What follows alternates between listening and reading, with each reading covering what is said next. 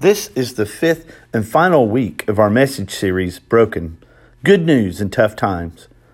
We've covered a lot of ground over the last four weeks, so if you've missed any of those messages or there's one you would like to share with someone, you can find the messages in a blog or podcast form at stmary.life. Today, our message is entitled All Inclusive Grace. So let me ask you a question. How many of you have received something for free? We see advertisements all the time for BOGO, buy one, get one free, or even pets that are free to a good home.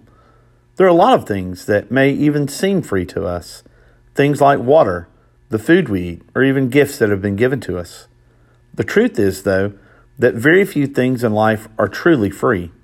Everything has a cost, and somebody pays it. If you're buying one and getting one free, that second item still costs some money, and someone somewhere is paying for it. There is a simple saying about this there is no such thing as free.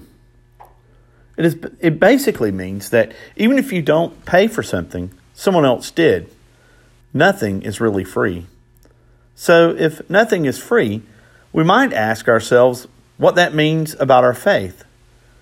Does it cost something to get into heaven and to follow Jesus? What could you give to God that would make him give you heaven? To be honest, if the world was a completely fair place, we couldn't get into heaven. There's nothing that we can do on our own that makes us worthy of heaven. We can't bargain our way in. We can't pay money to get in. We can't work our way in. So, what do we do? Thankfully, God knew that there was nothing we could do that would make us worthy of heaven. In Paul's letter to the Romans, he tells us that all have sinned and fallen short of the glory of God. It explains further that even though we have sinned and aren't worthy of God, through Jesus Christ, we have been given a gift. All of us. God leaves nobody out. His grace is all inclusive. We have been given the grace to get into heaven. God chose us. God chose you. Now, you might be like, me? And look at your life with all of your struggles and all of your brokenness and say, How could God choose me? I'm a mess. I don't deserve His love. They say God knows me and loves me, but if that is true, and He really does know all that I've done, He could never love me. If that is you, listen to me right now because I have good news for you. God chose you. Yes, God chose you. You didn't choose Him, He chose you with all of your mess and all of your brokenness, and yes, even with your past. God chose you anyway. He doesn't excuse your struggles, He forgives them and encourages us to move to something more. That something more is a relationship and ultimately eternal life in heaven with Him. And He gives us grace to get there. Grace is the free and undeserved gift we are given of God's favor in life. We said during Advent that grace is favor, grace is God's help. We are given grace at our baptism, and it is a lot like a seed at our baptism, we were given grace, God's very life, and it was placed inside of each of us. This grace is important because it changes who we are. It's much like growing plants. Before planting a seed, the dirt that is used is only dirt. Dirt can sit for a hundred, a hundred years and still not have any chance of growing anything. But when a seed is planted, it changes. A seed planted is the beginning of a new plant.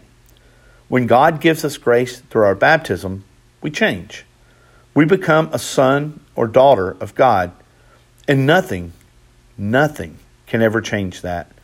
No matter what we do, we will always be a part of God's family. Even though grace is inside of us, working in our lives, we can still choose to ignore it. If I ignore it, this seed, and don't take care of it, it will never grow. But if I make sure to water it and make sure it gets lots of sunlight, pretty soon I will have a healthy plant. And if God is faithful to plant the seed, He is faithful to send the rain. Grace inside of us is the same way. If we nourish the grace we received at baptism by allowing God to have a relationship with us through prayer, the sacraments, and with our family, the grace inside of us won't ever grow. But why do we need grace to grow?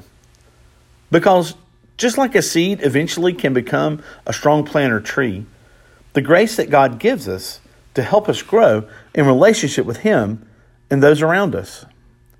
As we feed that grace inside of us and strengthen our relationship with Jesus, we grow closer to Him. We talked about grace earlier and how it is freely given to us. Grace is free to us, but it still has a cost. We only have grace because God the Father allowed His only Son, Jesus Christ, to suffer and die for us. It is because of that sacrifice that we are, we are to have salvation. Salvation is God's forgiveness of our sins and the healing of our relationship with God so we can get to heaven. Jesus paid our cost to get to heaven. We need to ask for God to continue to give us His grace. God wants to make a trade with us.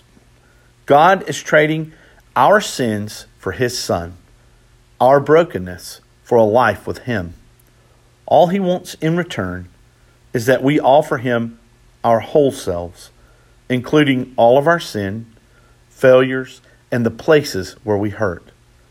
He wants to take our current self and give us a better version. He wants to trade us for our salvation, our sin for our salvation.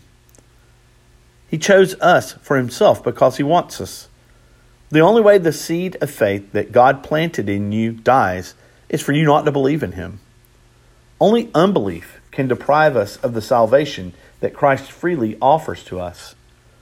This week, I ask that you spend time each day thanking God for the grace that He has given you. Right now is a good time as any. God bless you.